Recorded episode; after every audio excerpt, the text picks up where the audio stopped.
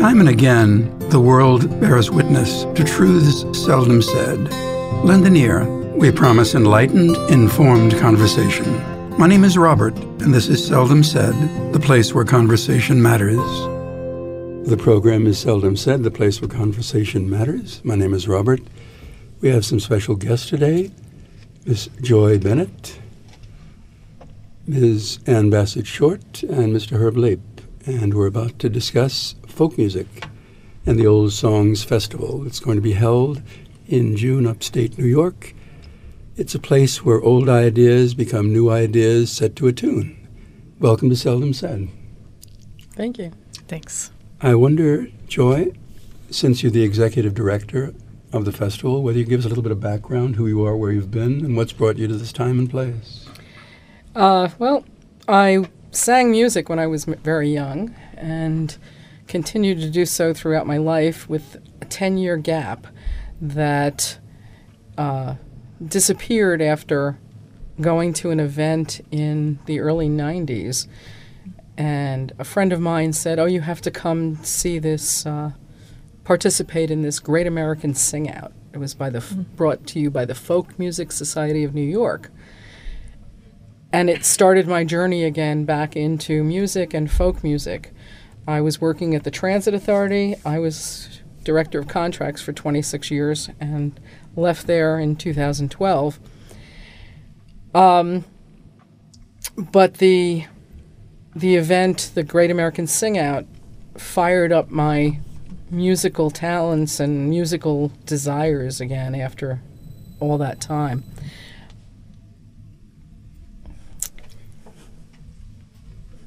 Bach always had a quote where he said that uh, music was the tip of the spear. Did you feel that music was politicized enough for your taste when you started? I don't know that I thought about it at the time. I think it was just the feeling of that's what I wanted to do and be involved with. I attended a weekend and I walked in the, the door of this event, and there were many, many instruments lying around and no one guarding them. And I thought, took a deep breath and went, I'm home. And, you know, I didn't think about th- anything having to do with politic.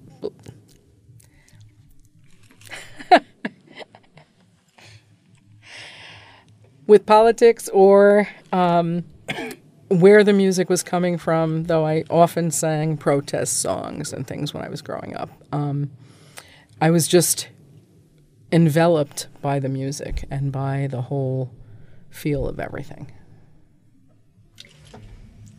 An individual who's collegial coming home to their parents and saying, by the way, mom, dad, I want to be a singer, is usually met with a, a rapt sound of desperation. How did uh, your family react to your choice of careers? Well, my mom, my, my dad died when I was six, but and my mom when I was 19. So uh, when I was singing at a very young age, I would say I'd like to, I want to be a singer, and she used to say, No, you don't. So she did not want me to get involved in any kind of show business whatsoever. She uh, was a dress designer and dress design dresses for the Ed Sullivan Show and knew a lot about show business, but more the seedier side of it, and did not want me to do anything having to do with music. She wanted me to get a job and you know make a living. So. I've spoken to people who, unfortunately, lost parents early in their lives. And if I may, without being intrusive, were you ever motivated to sing to their memory? Yes. Um, I didn't really remember my dad all that much because I was so young when he passed away. Um, and these were my adoptive parents to further co- complicate matters. Um, but my mother, I probably thought about her a lot and sang. There are many songs over the years that that I've felt her there with me, even though she really wasn't, um, did not want me to do performing at all. But I kind of I felt her presence in a way and sang to that. Do you compose? I have composed a handful of songs that I probably would not sing in public. I should hope that's not a threat. no, no, it's not a threat. I actually recorded one in um, when I was 15 at Mastertone Studios as part of the Teenage Performing Arts Workshop, and uh, it was fun. I have a 45 of it. It's not something I'm going to play for anybody, but. you speak like an author, though. You're a wordsmith when it comes to putting sentences and ideas, location together. Do you find that something you'd like to pursue, even though perhaps you haven't as to this point? Well, I've written a lot of poetry over the years, and mostly when I was depressed. you know, it brings out, it, it's a release in some ways, as music is. Um, music can, I believe, change the world. So. I've heard that said a myriad of times in a myriad of places, and places that are welcoming and places that are frightening. Why do you feel that's the case, and why do you feel that we around this table believe that to be true? I think that music doesn't know boundaries, and we're all equal in in music, whether we like one particular kind of music over another, I've sung classical music. I love it all. I don't care what it is. Music is powerful. It speaks to people in ways that there is nothing else that speaks to people in that way. Um, you can do great things with music. You can also possibly do not so great things with music. Um, yeah. Can music be used when you say not so great things? Can it be used to sell an ideology? Yes. Horst Wessel song, something like that. Music, unfortunately, like everything, speeches, words, words matter, and you can use music as you uh, use any other tool to further a particular point of view or um, just try and get a message across. Think of a cult. You know, you're getting a message across that you want to be out there. And you could use music to do that, unfortunately. I, I think for the most part, though, it's so far has been used as a, as a positive tool more than a negative one, I believe a long time ago when the world was young and so was I, wrote a song and sold it for $1,200. And with the song and the money, bought the first car I ever owned. And the person I was with at the time said, Write another. And I felt that it was so much easier to write it when I was not so much in despair, but on the fringe of unhappiness. Do you find it easy to put words and poetry together on page when you're feeling joy. It does seem easier when there's a sense of incompetent despair. I think that any strong emotion can lead to creativity, to writing words. I think many of us turn to that when we are searching for something to make us feel better. Um, and sometimes expressing the angst or the despair that we have or the depression is is a release and allows us to uh, feel better in our sorrow. Do you feel we're judgmental in the West when it comes to listening to and caring for music we consider to be foreign? Miriam Makeba is a magnificent voice, but that click sound in the 60s was frowned upon because it was less. Principals wouldn't have it in their school. Do you feel we are judgmental and elitist when it comes to music? I think overall we're, we are judgmental regardless of whether it's foreign music or even music in our own communities that we either don't understand or think we don't like or haven't really given it a chance to listen to, to experience it. We make judgment calls based on what we may have heard about a particular style of music. Different cultures, different places, different times. Uh, an Aborigine banging two stones together will find that there are 15 people behind him dancing. Can you define music as a category of auditory appreciation and compare it to what you might consider to be noise? The difference between the two?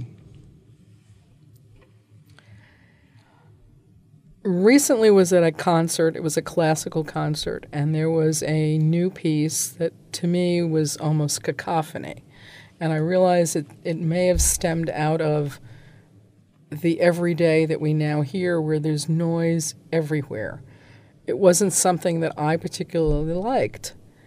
Um, can I define it? I don't think so.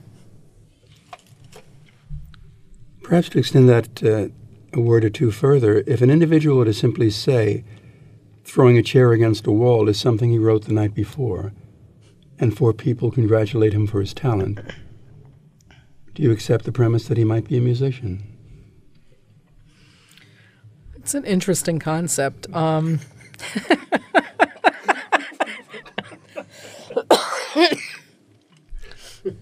don't make me laugh. Um, it's an interesting concept, but uh, you know, I think initially I might be judgmental about it because initially my thought of a chair hitting a wall would not necessarily be music. If I thought about it for a while, I can't say what I would think. Just don't look aggressively at me while you're sitting in a chair. Is there an epiphanal moment in your life, Joy, where you could say, before this point in time, I wasn't entirely sure what I wanted to do with my life, but now I know. I sense the focus. I don't see where it will end, but I see the direction I'm going in.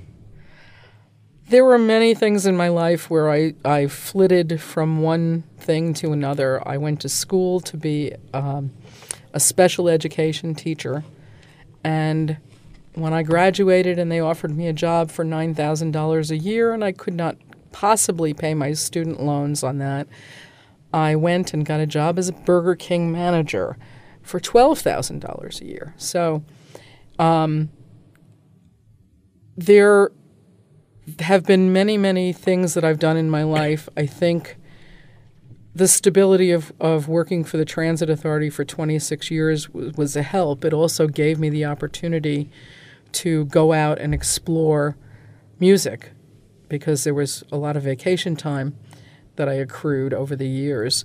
Um, but again, I look back at the early 90s when I walked into that room and saw all those instruments lying around and thought, I'm home. And I think that moment is probably the epiphanal moment for me. Um, I wasn't sure, I didn't know it was at the time, but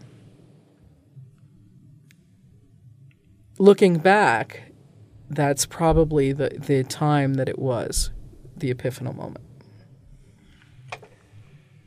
Many of the songs at the Old Songs Festival are rooted in foreign cultures, different times and places.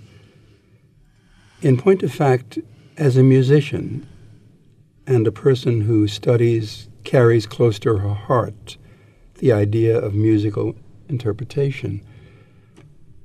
There's a phrase often used, uh, we've used it often on the program. Je suis un citoyen de le monde, a citizen of the world. Do you consider yourself to be more a citizen of the world than a citizen of New York, the United States, here, there, everywhere? Does the tune provide your flag?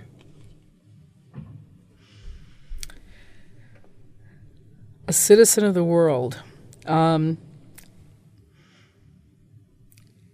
in a way, yes, because I have been fortunate to have traveled all over the world doing music and have been exposed to so many different cultures and so many different types of music over the years that it it couldn't couldn't not change my my outlook, my personality, even in some ways. I mean, I had terrible, terrible stage fright for years and years. And I think a lot of that exposure to all the various people that I've met over the years and made wonderful friends in different countries has every it doesn't matter where I am. I feel like okay, I'm in this country. Well, this is where I am. This is who I am. And then I go to another country. Well, this is who I am. And so in a sense, I think citizen of the world is probably a valid thing. Ernest Stewart, a guest we had on this program last week, spoke to rhythm being the cornerstone of what music essentially is. Some might disagree, some might agree. Do you read lyrics? I do. And sometimes I've looked at songs, lyrics to songs before I've heard the tune, and I love the lyrics, and then I hear it put together with the tune, and I'm not so fond of it. Uh, and then there are other times I'll hear a tune and absolutely love it, and then I read the lyrics and I go, well, maybe not. So I do read the lyrics, and the lyrics are, are important. I've developed a, a wonderful understanding of and appreciation for tunes over the years as well. You know, just listening to tunes, which I didn't have at an earlier age. When I was younger, the lyrics were it. And instrumental music was not my for not what I really like to listen to, but that's all changed now. I love it all. So Woody Guthrie often argued that everything is plagiarism. Every word, every tune, every note, every here, there, and everywhere. Do you feel that there is anything new on the horizon in the way of musical expression? Well, in some ways, I agree with Woody because there are only a finite number of notes. And I will often listen to a song, and another song will pop right into my head because that little passage that you've heard, I've heard before. On the other hand, though, people are doing different things with music, and there are always new things on the horizon that we may not even know about. For the purpose of argument, click your heels, blink twice, make a wish for a star on the right. But given given that scenario, if you're in a circumstance where you find yourself alone, where you find yourself not so much bereft by yourself, and you're looking for the tune that is the caress, the soft touch, in the middle of the night, what song do you go to? What song could you listen to at any point in time, day or night? That's really a tough question. I that can change daily, and uh, with with my mood. So that that will. I can't say what particular song. There are just so many. There's probably one of Pete Seeger's songs, "Words, Words, Words," which is one of his lesser known songs, but words, words, words in Tom's declaration, how much of truth remains. If I only understood them and my life pronounced them, could not this world be changed? And that is such, talking about powerful songs, that's a powerful song that many people have never heard before. So that's one song I could think of, but there are a litany of songs from from when I was a child, some which I could not sing in public.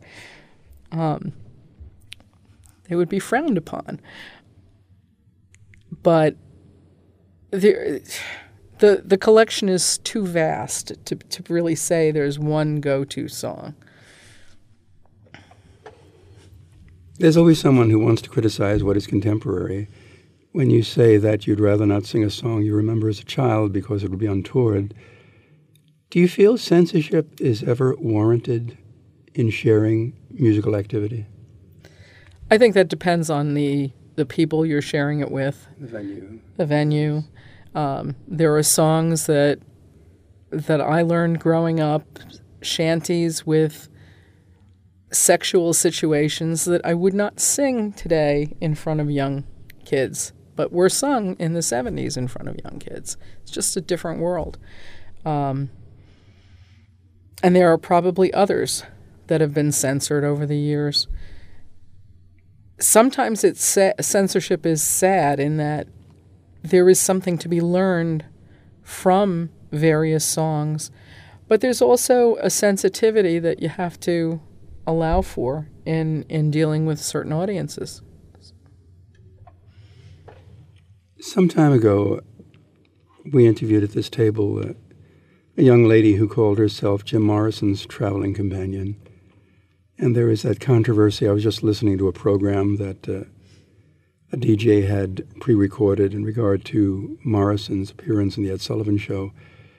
Do you feel we've gone too far or not far enough when it comes to editing what we feel is appropriate, inappropriate, or scatological? That's also a very tough question because, again, part of me feels that we learn something from everything. The, the pendulum swings a lot, and sometimes it swings very, very far to the right, and then it swings all the way to the left, and then sometimes it settles right in the middle. And I'm not sure is the answer to your question, really. Understood. Understood. Insecurity about an idea seems a strength. It's creative. We're talking about folk music and a folk festival, and people use that term a thousand and one times. And a thousand and one times they have a differing definition of what folk music actually is. How would you define the genre for someone who is just out there listening and saying, I listen to jazz, I listen to contemporary rock music and whatever. I've not listened to folk or what you call folk. What is it? Well, there's the standard horses sing none of it, and there's its music's what uh, what folks sing, and it really means different things to different people. I don't know that there is a good definition because there is the traditional side, which is typically music that you've heard and that you sing, but you don't know who wrote it necessarily, or it's was written several hundred years ago and you may know who wrote it. You've got the contemporary side, which currently written or written in the last 50 years, folk music, and I use the word folk in quotes, because it, I think it changes over time and it adapts and it's not static, it's ever changing. What people might have considered folk years ago, which is nothing electric, is not necessarily what it is today. There are many, many folk musicians who play electric guitars and have electric backup of some kind.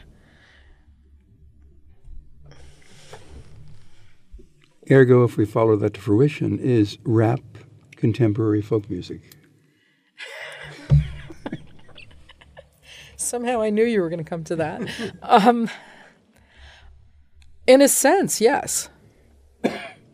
because it's music of the people. And I guess that's a good example of what folk music is music of the people.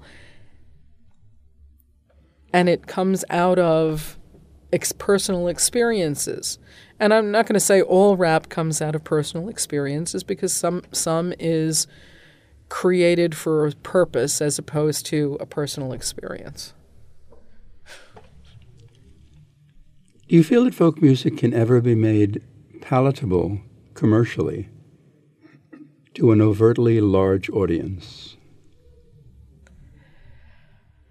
I can't consider Beyonce singing I could sing, consider her singing Amazing Grace, but I'm not entirely sure whether I could hear her singing a cantata or a fugue and have people throw pennies, that type of thing. Is music, in a sense, categorized, and would folk music ever fit into a generalized category?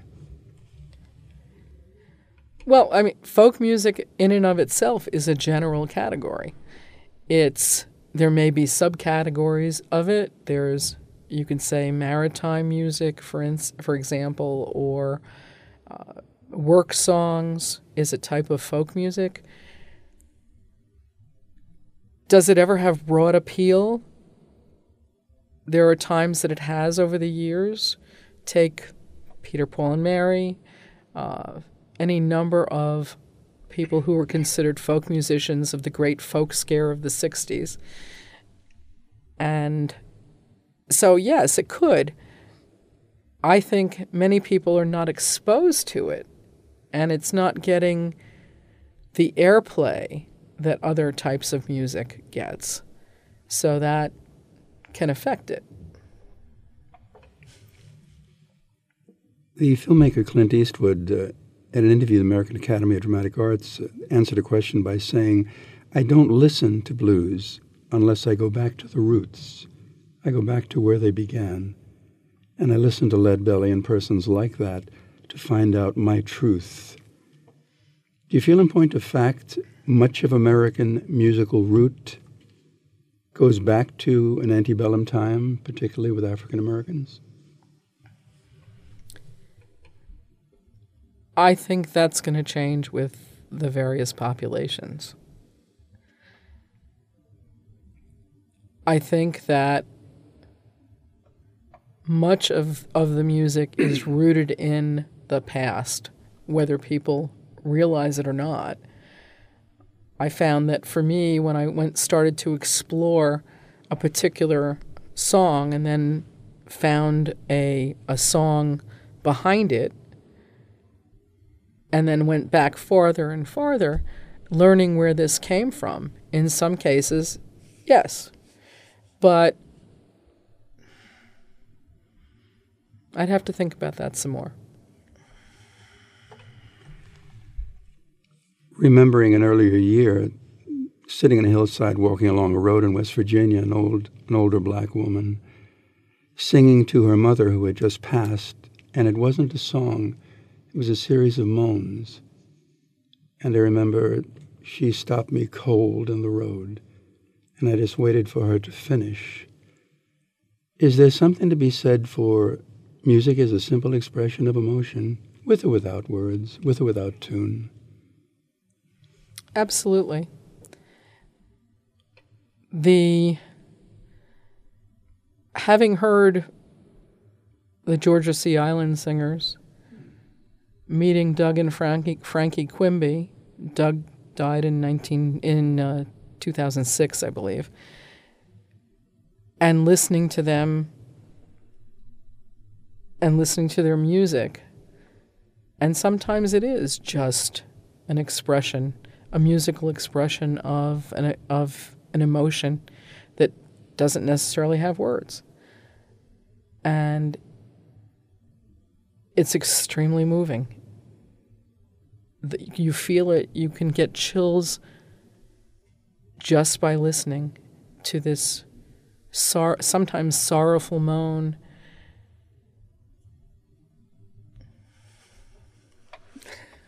hard to explain. Yes. I understand what you're saying. It is hard to explain. A mother's voice bereft of her child. It's an echo into immortality. It's, uh, it's frightening, enjoyable, arresting, everything all at once. If we were to perhaps take another venue in another direction, how do you feel about performing? I know that you do it. Do you feel as attuned to it as you do to your other duties in the musical genre? I do. My first group, performing group, was a group called Water Sign, and it was with my good friend of many, many years that I met in college, his girlfriend, and my then boyfriend. And it was a wonderful thing initially performing was tough. I, as I said earlier, I have stage fright, so I had to learn how to use that constructively, which initially meant I drank a half a glass of wine before I went on the stage. And eventually I didn't have to do that anymore. But it was a wonderful thing altogether. And the coming together of four voices in harmony. Our rehearsals were nuts most of the time. And then you get out on a stage and you perform, and there's this feeling that you get of the of just the performing. And then when you get the feedback from the audience, it reinforces that. Now you fast forward a bunch of years with the Johnson Girls. We've been singing together. We're starting our 23rd year in June, and so we've been through all sorts of things. We're more a family than a group at this point. and we love every minute of sharing the music. We love the audience coming together with us and singing along with us and just it's it's like being lifted up. Have some of your best laid performances been sung to the winds while you're walking along a road? Sometimes, yeah. There's there's a feeling I, I like to be in the middle of a field and just say, you know, it's like the hills are alive with the sound of music, but the feeling of singing just in general, I think it's a, a very positive feeling. It's it's a whole body experience. People think some people think that it's only you're using your throat and you're using but it's your entire body. And the feeling that you get when you are using this instrument of your body is an amazing feeling and there's almost a touch you're touching the universe in a sense. Do you like call and answer? Yes. Perchance why? Feedback in a positive way. Feedback at a political rally can can amount to one worrying about their safety. What comes back to you in your own mind, in your own substantial memory, as to what call and answer means?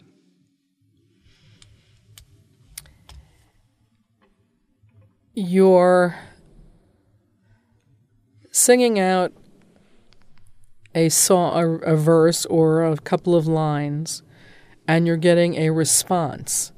And that's a connection between the people, uh, the person who's singing the initial line, and the, the people who are feeding back that response. Do you feel, given that and the historiography attached to it, that certain songs should be pre copyrighted? i.e., in other words, people who sing songs today that someone else wrote a number of years ago and it was theirs, but they wrote them out of the joy of the sound, but also the ignorance of the business acumen attached to it, and they haven't made a penny.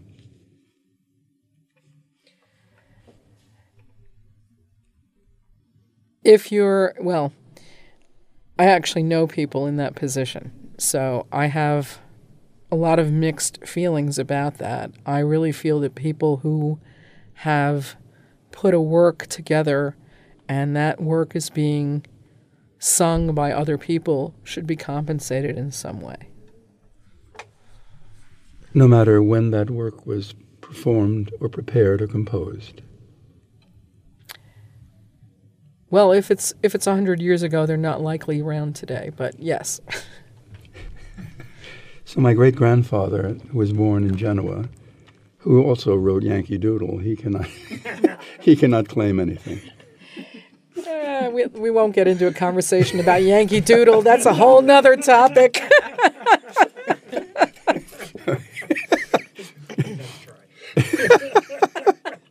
yes, he could hum in three languages. uh, given all of this, and extending that question still further, one of the things we're not aware of is that people are talented, but they don't pursue a business venue. How much of what you do whether you want it to be or not, is rooting in understanding where the money comes from, what can be kept, and where it goes. In terms In terms of running a successful venue, I can say I love the music and I'll play out of love. But as they say, love vanishes in a year and a half. And then it's just the prerequisite to caring.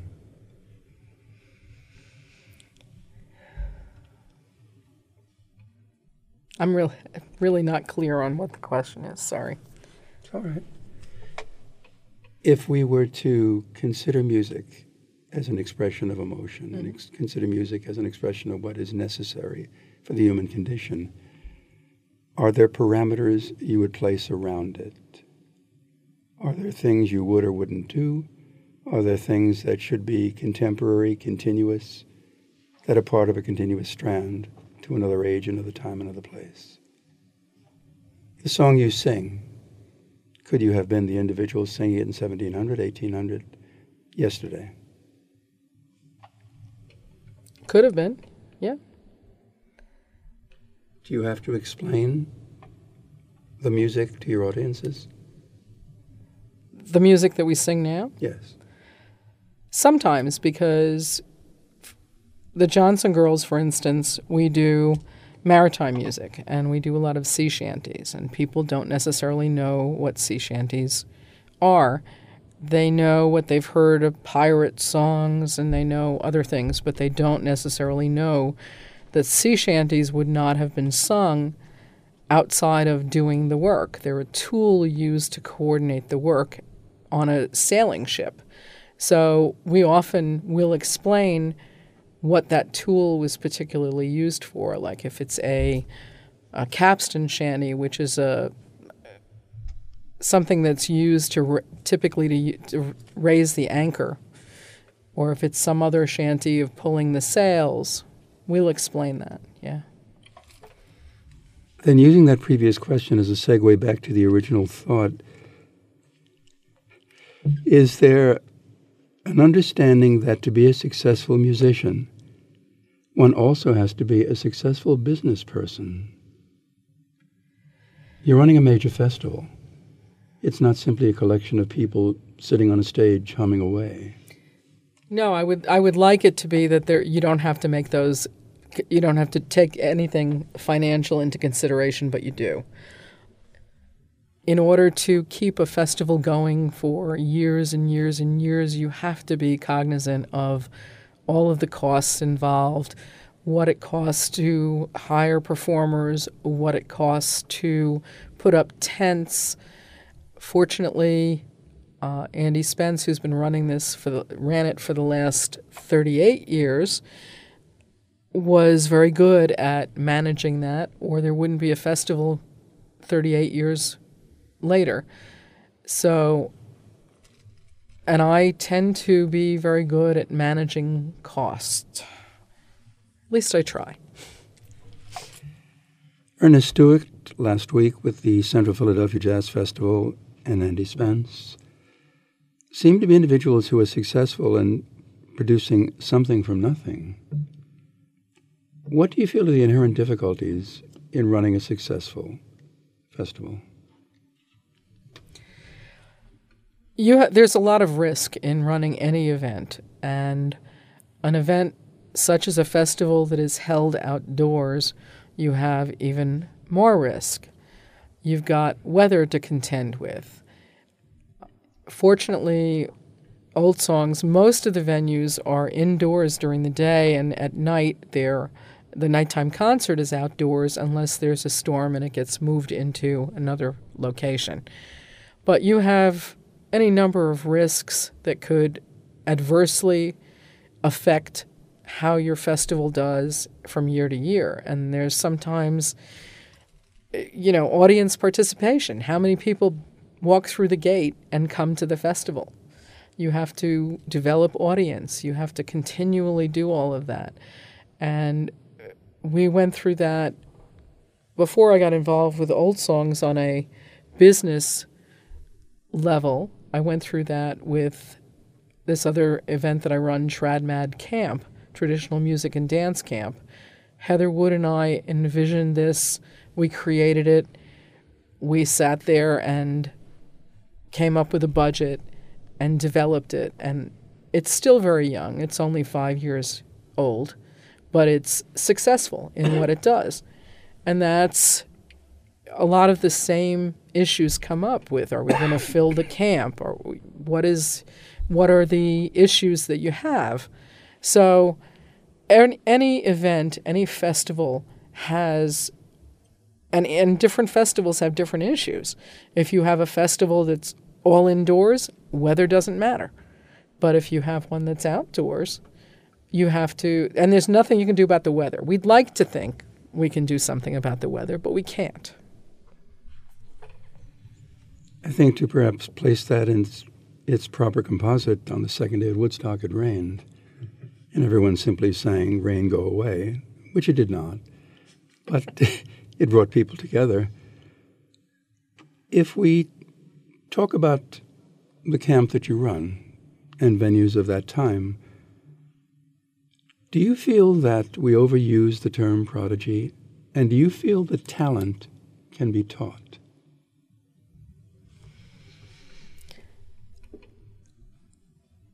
I don't know if we overuse the term prodigy. I think, at least the circles that I've run in, people don't throw that word around very easily.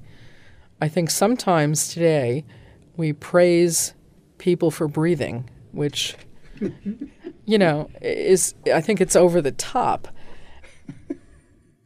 People should be praised for the good work that they do, absolutely.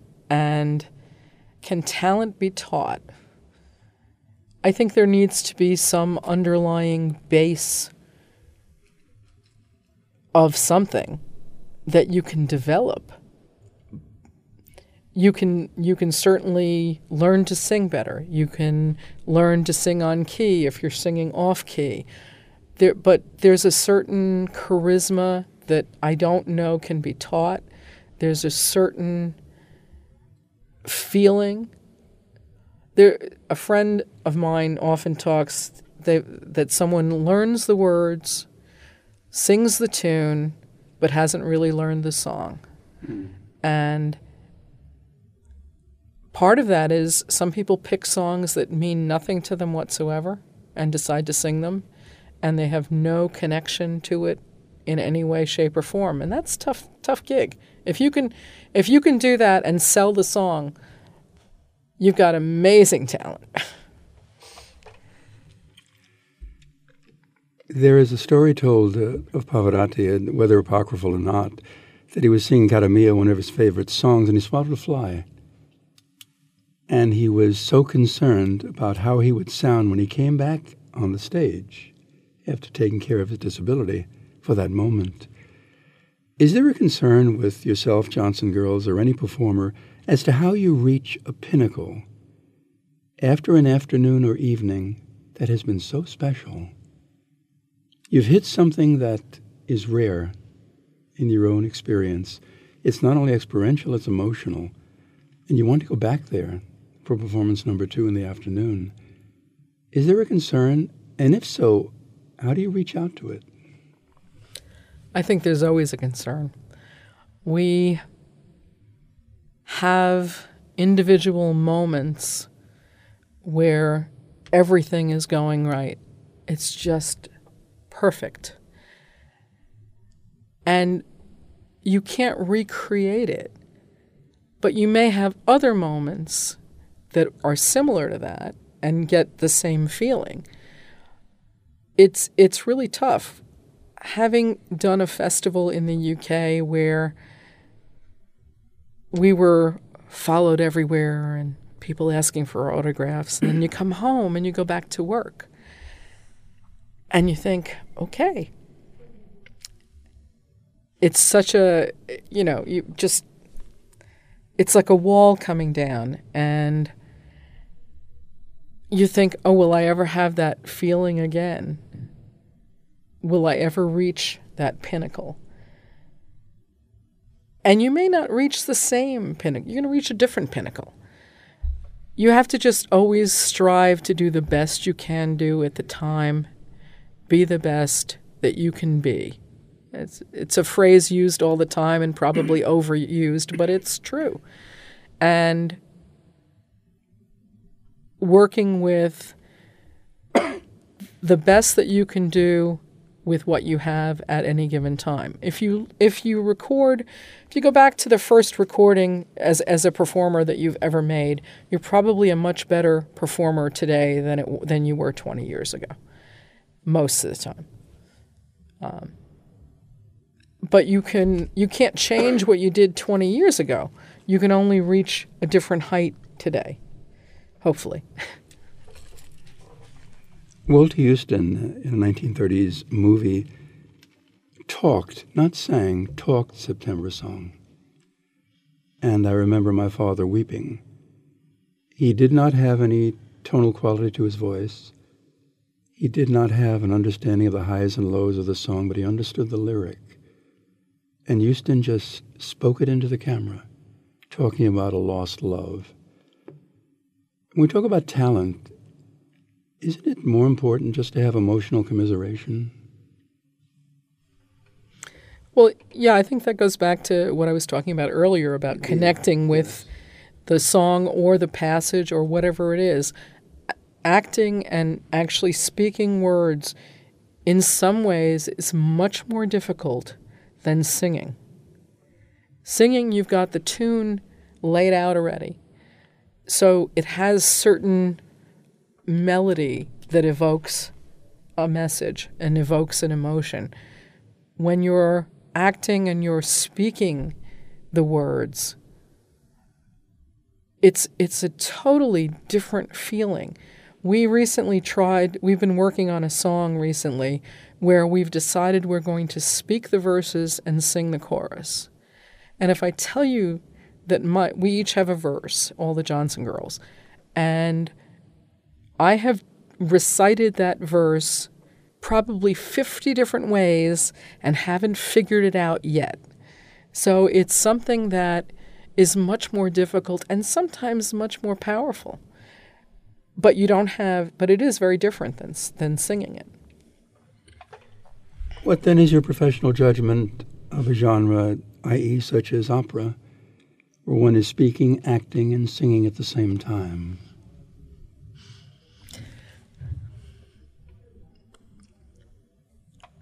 My favorite operas are light opera, so it's Gilbert and Sullivan. Um, I'm not a huge fan of classical opera. Sung it, but it's not my love. It is much more difficult to do opera where you are singing, speaking, and acting than it is. Uh, maybe not because the rea- having said that, um, I'm sitting here thinking, but wait a minute, when we're on stage and we're singing, you're also speaking explanations, and you're not really. I don't think you're really acting, but some people are. Um, but it is much more difficult to sing, speak, and act than to just do one or two.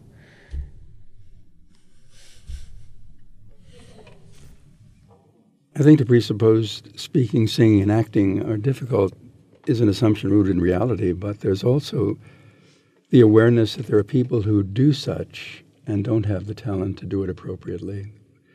We hear so much that uh, perhaps might be considered to be noise.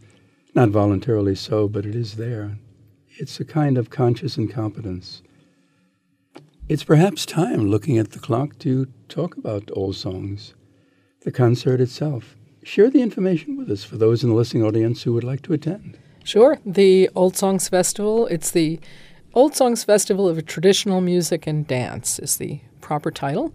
And it happens June this year, June 28th to 30th in Altamont, New York at the Altamont Fairgrounds. It's a wonderful festival that I've been attending for 20 this will be the 28th year that gives a variety of music from different cultures.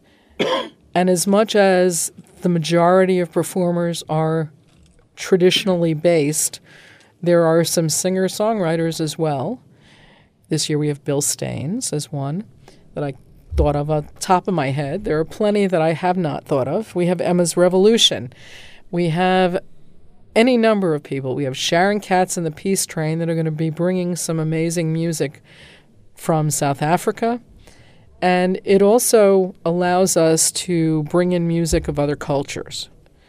We have about a hundred workshops over the three days, including some Friday afternoon up close and personal intense classes, concerts in the evening, workshops all day. You can come learn how to play an instrument. We have the Great Groove Band. If you're from between the ages of 6 and 18 and want to come to a no pressure environment where you can learn to play an instrument or sing a song, you have rehearsals for three days, and then Sunday afternoon there's a concert on the main stage, and everybody gets to get up there and do a song. It's collect. It's a group thing, and there are coaching by professionals, which is a wonderful thing for kids. There's a family area where you can learn how to juggle or do some mime and listen to some great music and dancing. There's dancing from the wee from the early morning to the wee hours till one in the morning. There's all kinds of dance, contras, squares, community dance, and some other surprises. There's some Quebecois, body percussion, and many, many other things. So we have great artisans who have crafts to sell, good food, and other salespeople as well. I'm sitting here trying to figure out if I've said everything. it's been it's been said that said that a lullaby is propaganda for a child, and in a sense, we start lying to our progeny the minute they take breath. What are the criteria for performing at Old Songs? I've heard, uh, for instance, uh, a magnificent cellist who is in Bed-Stuy just on a corner. And he plays. And he plays, and people sit on the curb and they listen. What would it take for an individual to say, This is the assumptive quality of what I want to do in my life? I'd like to be on that stage in June. How do you audition? Well, we actually have an application process. It just underwent a major overhaul. And we have uh, it's not up on the website yet, but it will be shortly, where you can fill out an application and, and submit samples of your work. Everything is judged by a committee of people who they're not only looking for suitability, but suitability, but the whole the big picture where how all the acts fit together and make sure that we have not just one type of music, but a variety of music. And a cello would be just fine. We've had many cellos at Old Songs. It's been said then that there is a book in everyone's life. All they have to do is pick up pen and paper and begin. Do you feel there's a song in everyone's life? Absolutely. And do you feel that, in a sense, we don't give artistic expression that much stimulus educationally, environmentally, governmentally.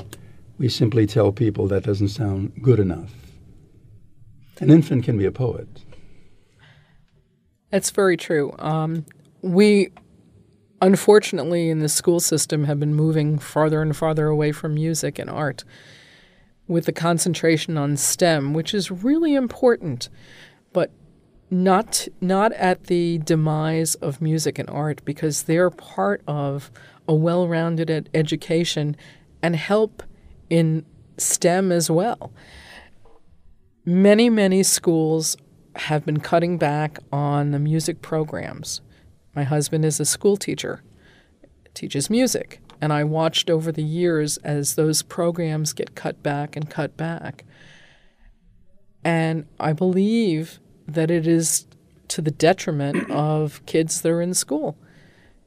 I was exposed to music from a very early age in school. We learned we had to sing together, we had to do all sorts of music together.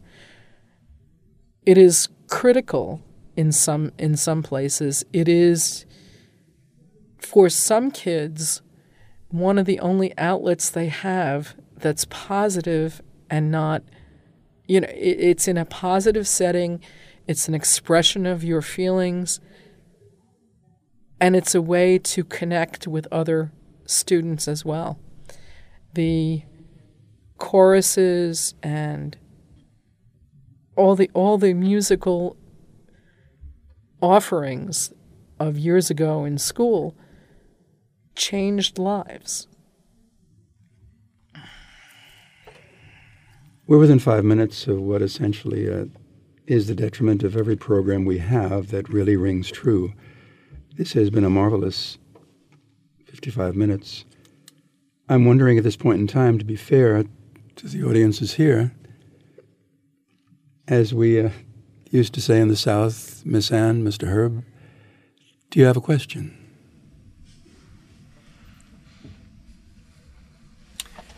You know, I think my my question, um, you know, what are you doing to um, reach out to younger people? Um, you know, I'm president of your counterpart here in Long Island, Long Island Traditional Music Association, and you know, we find that that our membership for the contra dances and some of the sayings, you know, increasingly kind of gray-haired, aging hippies, um, and you know, we we really are trying to keep this tradition alive? And you know, what are you doing to kind of reach out to a younger generation?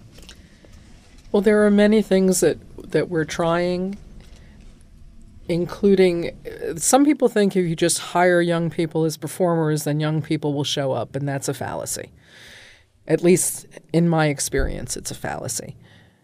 What you need to do is to develop and cultivate some young people and make them ambassadors, for, for lack of a better word, of what you're doing. Show them the value of what you're doing and how it can help them in their lives.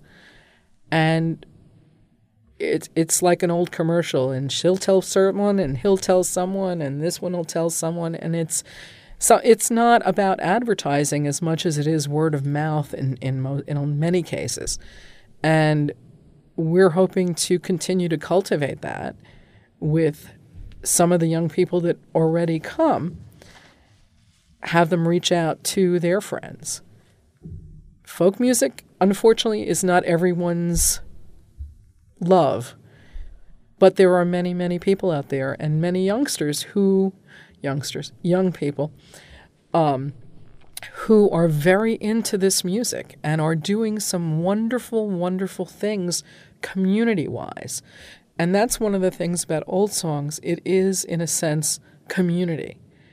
And selling that community and taking advantage of what old songs do, brings to people. Every year you feel like you're hanging out with family, even though you may only know somebody by name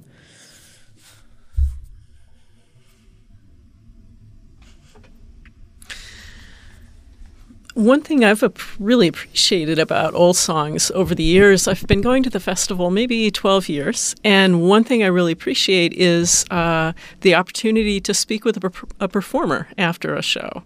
And, you know, there's 10 or 15 minutes before the performer needs to be in the next location, the next stage. And uh, I, I wondered if that's something that's that you've consciously built into the process or if that just happens spontaneously. Well, I don't truthfully don't know if that was originally built into the process. It is something that is important to be able to approach performers, and a lot of it depends on who you hire. Not all performers are approachable, but I believe that at Old Songs we hire people for their ability not only to perform, but to interact with people. And I think that has a lot to do with it. We're within less than a minute to the end of our program. Perhaps we can summarize some of the feeling inherent in this discussion. Uh, to paraphrase or quote uh, a medieval theologian, Thomas Aquinas was once asked what he thought of music. And he said, in point of fact, uh, he thought it was the Rhapsody of God. Joy Bennett, uh, we thank you for being here. Thank you for it- having me. Open invitation to come back. Anytime. I'm always prepared to buy coffee. Of course, I don't drink coffee, but I just wanted to present it to you as an, as an opportunity. It's people develop in life.